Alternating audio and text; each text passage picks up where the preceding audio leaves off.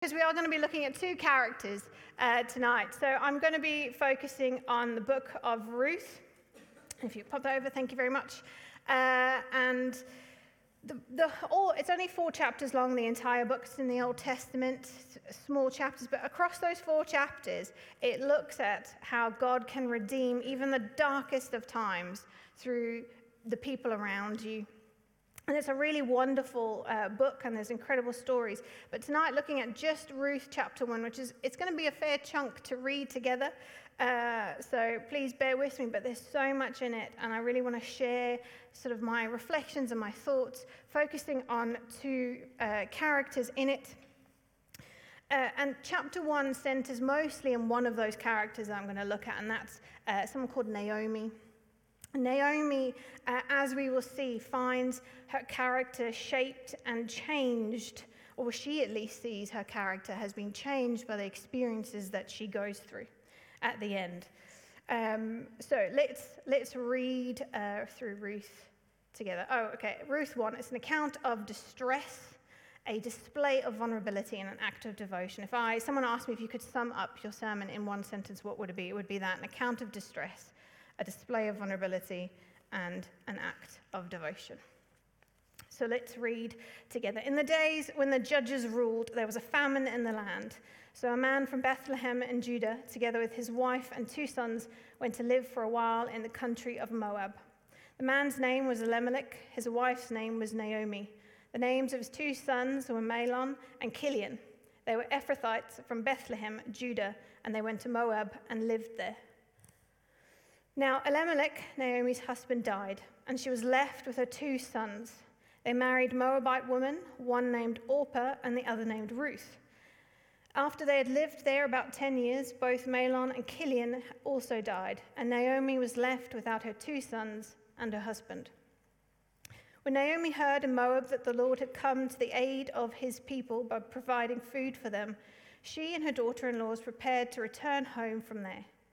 With her two daughter in laws, she left the place where she had been living and set out on the road that would take them back to the land of Judah. Then Naomi said to her two daughter in laws, Go back, each of you, to your mother's home. May the Lord show you kindness as you have shown kindness to your dead husbands and to me. May the Lord grant that each of you will find rest in the home of another husband. Then she kissed them goodbye, and they wept aloud. And they said to her, We will go back with you to your people. But Naomi said, Return home, my daughters. Why would you come with me? Am I going to have any more sons who could become your husbands? Return home, my daughters. I am too old to have another husband. Even if I thought there was still hope for me, even if I had a husband tonight and then gave birth to sons, would you wait until they grew up? Would you remain unmarried for them? No, my daughters, it is more bitter for me than for you, because the Lord's hand has turned against me. At this they wept aloud. Then Orpah kissed her mother in law goodbye, but Ruth clung to her. Look, said Naomi, your sister in law is going back to her people and her gods. Go back with her. But Ruth replied, Don't urge me to leave you or to turn back from you. Where you go, I will go, and where you stay, I will stay. Your people will be my people, and your God my God. Where you die, I will die, and there I will be buried. May the Lord deal with me, be it ever so severely, if even death separates you and me. When Naomi realized that Ruth was determined to go with her, she stopped urging her. So the two women went on until they came to Bethlehem. When they arrived in Bethlehem, the whole town was stirred because of them. And the woman exclaimed, Can this be Naomi? Don't call me Naomi, she told them. Call me Mara, because the Almighty has made my life very bitter. I went away full, but the Lord has brought me back empty. Why call me Naomi? The Lord has afflicted me, the Almighty has brought misfortune upon me. So Naomi turned from Moab, accompanied by Ruth the Moabite, her daughter in law, arriving in Bethlehem as the barley harvest was beginning. So, right, let's just pray. Father, we give you thanks for your word, that it is living and breathes life. And we do pray now that you would, by your Holy Spirit, come and open up our hearts and our minds to receive from you, to know more of you. And whatever it is that you want to speak into each of our lives, we come ready to receive. Speak now, we pray, in Jesus' name. Amen. Right, so Naomi. We're going to look at Naomi and Ruth, but let's focus in on Naomi. Within the first five verses, such a short space of uh, the entire chapter that we've just read through, Naomi's journey has gone from displacement to tragedy, just in five verses. Famine has led her family to have to leave their home in search of provision, and they're moving to a different land. And they would have faced huge cultural differences in the place that they're moving to. The Moabites uh, worshipped many different gods and idols, uh, and throughout their history, they had hostility towards the people of Israel. And that's the same people group that Naomi's coming from. Now, we're not told that Naomi and her family experience any hostility, but this move is not going to be something that's easy that they make. So she's lost material comfort, security of her home and her people group. And then also, not only does she lose her husband, but both of her sons. Three losses. And the loss of all three men meant the loss of an heir. And in this time, this would have been devastating because a loss of an heir meant no way for the family name to continue, no inheritance. Naomi is now destitute. Far from her own community, she's without a home, her husband, her son, and now any hope of financial security.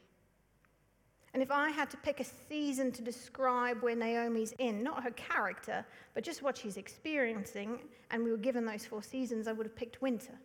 This is a lot displacement and three bereavements.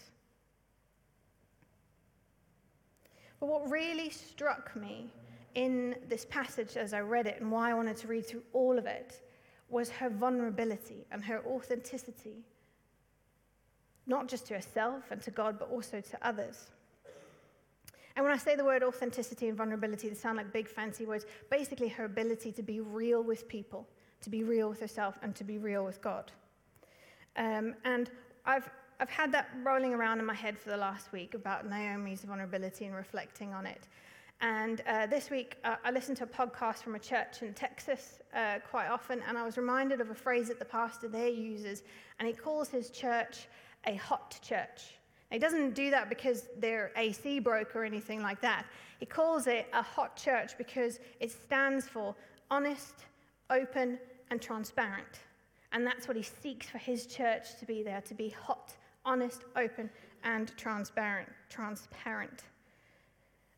And when I, when I heard that, all of a sudden, Naomi popped into my head. And because these three elements really demonstrate Naomi's vulnerability. She's honest, she's open, and she's transparent with where she's at. And I think the three key things that we can apply to ourselves and to our own relationships with God and with each other. So, what can we learn through these three things in Naomi? The first one is about honesty. Naomi is very, very clear in how she feels and how her situations have caused her to feel when it comes to God. There's nothing left uh, for, for us to try and figure out. She says, the, Lord, the Lord's hand has turned against me. The Almighty has made my life very bitter. I went away full, and the Lord has brought me back empty. The Lord has afflicted me. The Almighty has brought misfortune upon me. The situation or situations that Naomi's faced, the grief that she's experienced, and to the extent of what she's experienced, has caused her to feel abandoned by God. And I'm not, I wasn't surprised by how she felt, given everything that I'd read about her. What I was surprised by was how open she was to those around her about how she felt. And I'm sure many of us might be able to emph- eh, not emphasize, empathize. I kept getting those words wrong. Empathize with her. Maybe not quite with those same words, um, but maybe with words such as, God, where are you? God, why did this happen? Why me, God? Or why not me? How long do I have to wait? When is this thing finally going to change or there be something different? And the beauty actually in this is that the Bible doesn't shy away from people expressing how they feel or expressing the circumstances that they found themselves in. And actually, it has caused for Naomi her to feel like the Lord's hand has turned against her and he's not favoring her.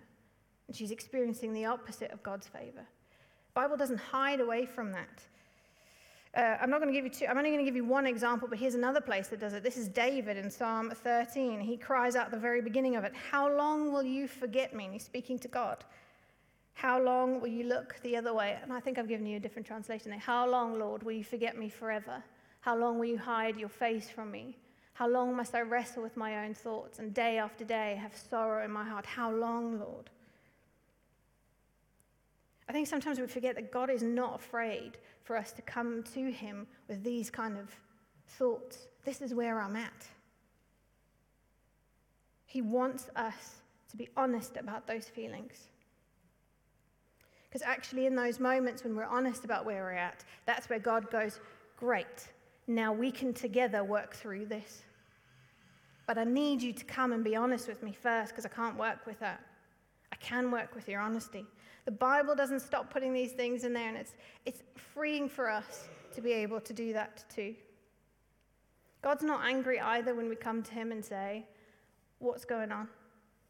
I don't understand this at all, and quite frankly, this situation's made me feel this way. And in that same psalm, David ends it going, But I trust in your unfailing love. My heart rejoices in your salvation. I will sing the Lord's praise, for he has been good to me. David reminds himself, he, he cries out as well, but he reminds himself actually, when I think about the journey that you've taken me on, and David certainly does go on a very interesting journey if you know anything about his story in the Bible. But he remembers God's love to him and the goodness that he displayed towards David. So Naomi is honest about where she's at. She doesn't try and hide it from herself. She doesn't try and hide it from others, which I was completely surprised by. The next thing is about being open. So Naomi is open, or at least what I felt she was open about, sort of her hopelessness for the future with her daughter in laws. So, Orpah and Ruth have the ability to find financial security again if they go and marry. But what Naomi is fully aware is that it involves them heading back to their hometown, it means leaving her. The best option for them in this place. Naomi, I have no hope, but my daughter in laws can if they journey back to their home, their families. And that does mean that she would then journey alone but she prioritizes their needs before her own in this moment. She prays a blessing over them. You know, may God show you the kindness that you've shown me and your husband. And may you be blessed with a second marriage, with that financial security again. And when her daughter in laws try and protest against it, because it's like, no, we don't want to go, they're upset. And she's brutally honest with them. She says, Return home, my daughters. Why would you come with me? Am I going to have any more sons who could become your husbands? I am too old to have another husband. And the verse continues even if, like, let's be really honest, girls, even if I could find a husband right now and get married, you would still have to wait for me to bear sons, and you would still have to wait for them to grow up. That isn't practically an option for you. The best option for you right now is to return home. In her openness, though, we also see that because of how she feels that God has abandoned her, Naomi doesn't really see a way out for herself in that situation. There's no hope for her financially or uh, where she's going to go next. She can't have another family. She has concluded that her situation cannot be redeemed socially. God's turned against her. Of course, she's going to feel that way. She's in this hopeless place. And in that, she's boxed God's ability to show her just how He's going to bless her. I've had the perk of being able to read all the way to the end, and if you do. You can go home and read it if you want, the next three chapters. Uh, but what Naomi doesn't know in this moment is just how God's going to go and bless her with the people around her. There's some other characters that are going to come into this as well, but through Ruth and someone called Boaz, she's going to be beyond what she could possibly imagine. God is going to bring her uh, blessing and healing, but she can't see that because right now I, can, I can't see a way out of it. Therefore, how could God possibly find a way out? She's boxed God into that. And I think hopelessness can do that. But maybe it's not hopelessness. So I want to throw out the question what or where, what areas might we be boxing God's ability in our own lives? What emotions sometimes cloud our hope that we have, or the hope that we read about when we do read the Bible? How have maybe different situations distanced or can distance us from God? That phrase of, I can't see a way out of this. How on earth are you going to do this, God? I don't see where anything could change.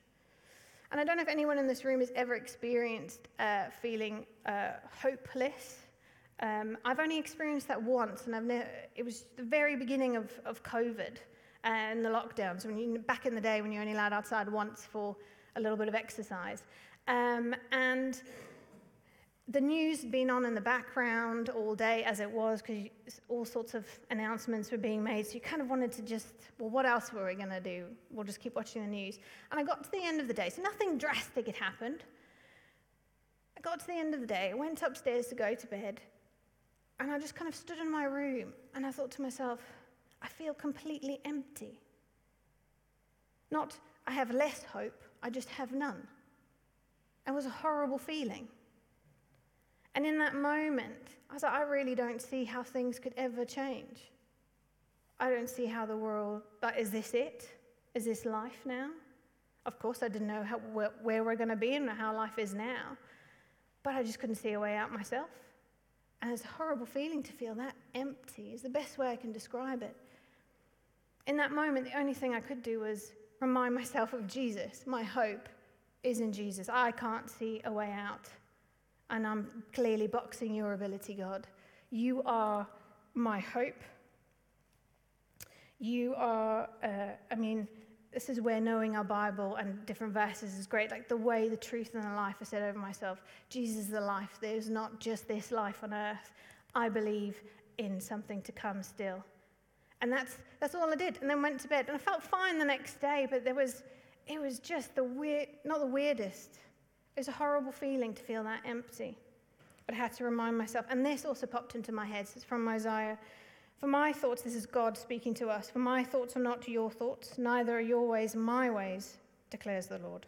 As the heavens are higher than the earth, so my ways are higher than yours, and my thoughts than your thoughts.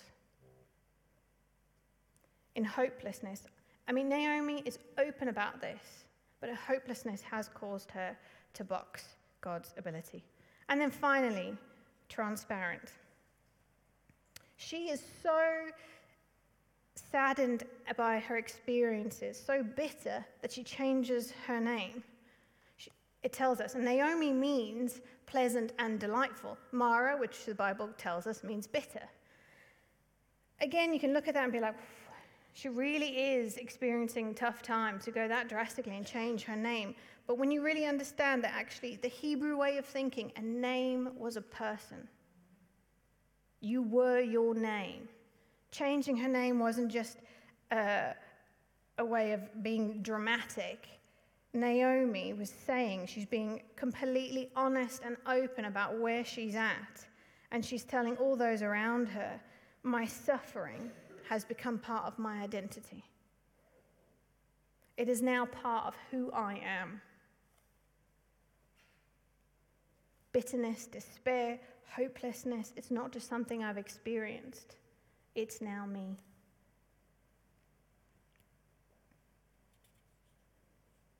But that came, the transparency, and that's so brave to be that transparent with people around her, came from being open and honest beforehand. But the one thing that really then stood out so she's, op- she's honest, she's open, and she's transparent. But through all of that, even though she feels bitter, Naomi does go back home. The minute she hears that God is providing for his people, she hasn't forgotten that God said, I will provide for my people and I will be there for them. She hasn't forgotten the promises that he's made. And so she returns back to her own land in search of God being her provider yet again. There is hope for Naomi, although she felt hopeless, because she doesn't enter Moab alone.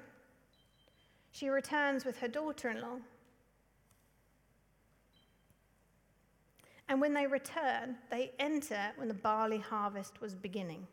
Now, for me, I knew nothing about what that meant. I was like, great, harvest, must be autumn.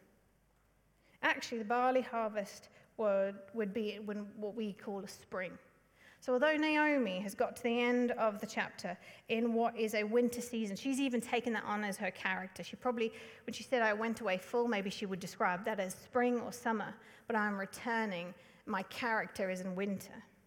But when they return back to the land, back to God, they return in spring. She may feel like she's in winter now, but spring is coming.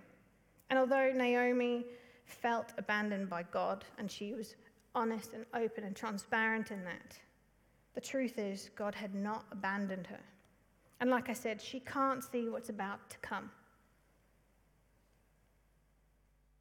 And what we all have as our encouragement is that God never abandons us. What is our hope now is that God is with us. Christmas is approaching, and there's classic uh, verses that always get shared at Christmas time uh, about Jesus' birth. Um, it's great. But one of them that we always hear is this So the virgin will conceive and give birth to a son, and they will call him Emmanuel, which means God with us. The first name that we're given about who Jesus is in Matthew 1 is God with us. Of all the ways God could have chosen to save his people, to reunite them with himself, he chose to come and be with us. Not distant. He chose to come and experience what life was like, our trials, our temptations, our suffering, our joy, so that we can say this we have a high priest who is able to empathize with us, with our weaknesses. Let us approach God's throne of grace with confidence so that we may receive mercy and grace to help us in our time of need. Jesus understands the burdens that we carry, the suffering that we experience, and He's with us in it. We're not always guaranteed that life's going to be easy or perfect, but what the Bible does promise, promise us is God will always be with us, even in the lowest of places. And then there's Ruth, the second person in this story. And our introduction to Ruth shows a daughter in law who is loyal and devoted to her mother in law, and she is determined to stay by Naomi's side. Naomi and her family left Bethlehem in search of provision. There was famine, there was an escape. Ruth chooses to return with Naomi back to Bethlehem out of love. And there's that word that's used that she clung to Naomi. And in its original context, it's, it's a Hebrew verb, and it's used to describe the joining of a man and his wife in Genesis 2 but it's also used to describe a person who stays committed and faithful to God. It now being used in Ruth is emphasizing her love and her commitment towards Naomi. And she's displaying, this is a Moabite woman who's not from that culture, the culture of the Israelites, displaying a characteristic that God says, I want my people of Israel to display. And Ruth doesn't just choose to go with Naomi, she chooses to put her identity in God and in the community that he calls his people. So here's someone else who is changing their identity, not due to bitterness or hurt or pain, but through love love for her mother in law. And with Ruth, Naomi for me was in those moments when we cry out to God and we're not in the greatest of place, God wants us to come to Him and be honest with that. And He meets us in that. With Ruth's story, it was very much about how we care for others and how much loyalty and devotion comes into that. So I wonder, uh, question throughout. When you're faced with someone who's going through a difficult time, when you're faced with a Naomi, maybe it's someone who's feeling hopeless about the future. We only have to turn our news on to feel that. Uh, maybe it's someone str- who's struggling to handle the pressures that's facing them, whether it's at work or at school. I, again, I'm a youth worker. I know plenty of young people who were stressing about their exams even before the school year began. Or maybe it's someone who has experienced loss and grief. How do we naturally respond when we're faced with someone that is in that situation? What's the first thought that kind of comes across your mind? I think sometimes our desire to want to help others because we really, really care and we love them, we can fall into a trap of trying to then fix them or make them feel better. There's a temptation to do that. And then that can lead us to maybe even feeling powerless when we can't change the situation or that person doesn't feel any better. And that can then become very discouraging for us, or we can end up taking on burdens when we care for those people.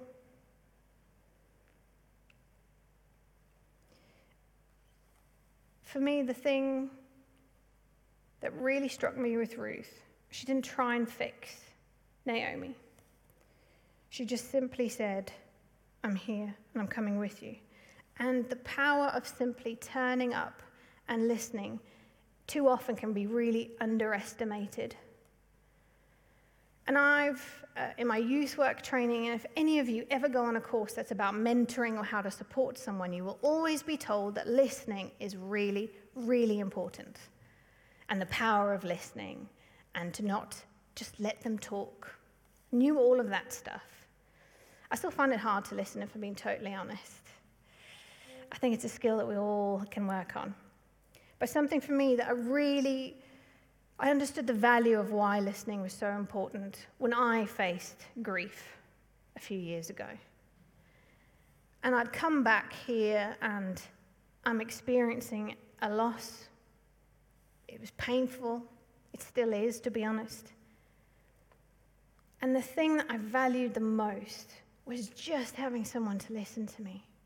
But sometimes I realized, though, that grief is a hard thing for other people to deal with. I know I certainly felt like that. When someone had lost someone close to them, I always used to think, I have no idea what to say to them. I don't know how to handle that. And I experienced that when people thought, I don't know how to handle you. They tried to fix or suggest, and I eventually just, they were, I had to stop saying anything and I'll just keep it to myself. What I really valued was the person who would just sit across the table and let me share and let me cry and let me be angry about that situation. Let me basically be Naomi. Why would God have let this happen? I'm in a lot of pain. I feel like my identity has changed. And I tell this story because of the importance of listening. And it's not that there isn't a time and place to give advice or to do something, there's definitely that. Uh, uh, not all situations are the same, but I'm making the point of listening being our first point that we start with before we jump to conclusions of what we think the other person needs. Because the danger with jumping to conclusions or thinking we know fully what that person needs is we run the risk of undermining their vulnerability and undermining how they feel. And then they will walk away feeling probably worse than they already did. So, listening as our first point of call.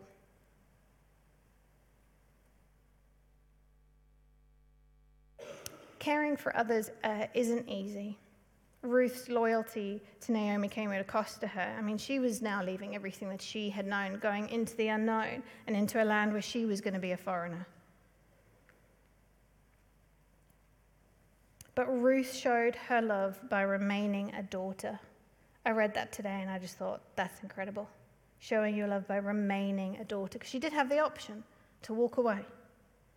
And we show our love for those in need by remaining committed, remaining committed to show up, remaining committed to listen, and if at times remaining committed to offer support where we can, remaining committed to being a friend.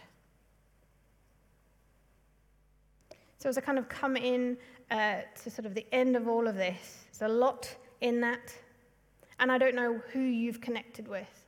Whether the stuff I read about Naomi, you've said, that's me. That's probably where I am at. If you haven't said that, then you're probably in the camp of Ruth, just so you know. Vulnerability is key.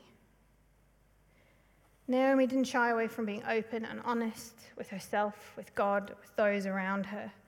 And this, again, what's to come, this is going to be the starting point of where God goes, right, we're going to rebuild together, and I'm going to bless you. But it was that starting point, her open, honest, a transparency. That's the starting point of which God was like, we're going to journey together in this. And her story also reminds us that I'm not going to say it. Her story reminds, or I hope reminds you and me, that your deepest feelings and your deepest worries and your deepest anxieties and even your joys are not hidden from God. He longs for us all to come to Him, being open and honest. But He also knows that we need that with each other. But being vulnerable is really hard. I'm saying this just like you need to be vulnerable with each other, and that's what God's asking you to do. That's really difficult. And it's difficult for a number of reasons. I think probably because it's scary. Definitely a scary thing. It might be that we're not ready to face maybe the pain or the hurt that's attached with being open and honest about where we're at. Possibly that we don't see anything can change. There's a sense of hopelessness. We're afraid of what others might think. Being vulnerable means that we show who we are. And there can be a fear of, but what if this changes people's views about me? What if it changes how they see my character? What if I get defined by others through how they're seeing me in this moment? Could just simply be that we're afraid of looking weak. Too often, vulnerability is seen as a weakness. And I'm here to tell you that I definitely disagree with that. But it comes with a disclaimer. Being open and honest and transparent and vulnerable with people comes with a disclaimer that I have to have to share. I am in no way encouraging us, every single person in this room, to be open and vulnerable with every other person in this room.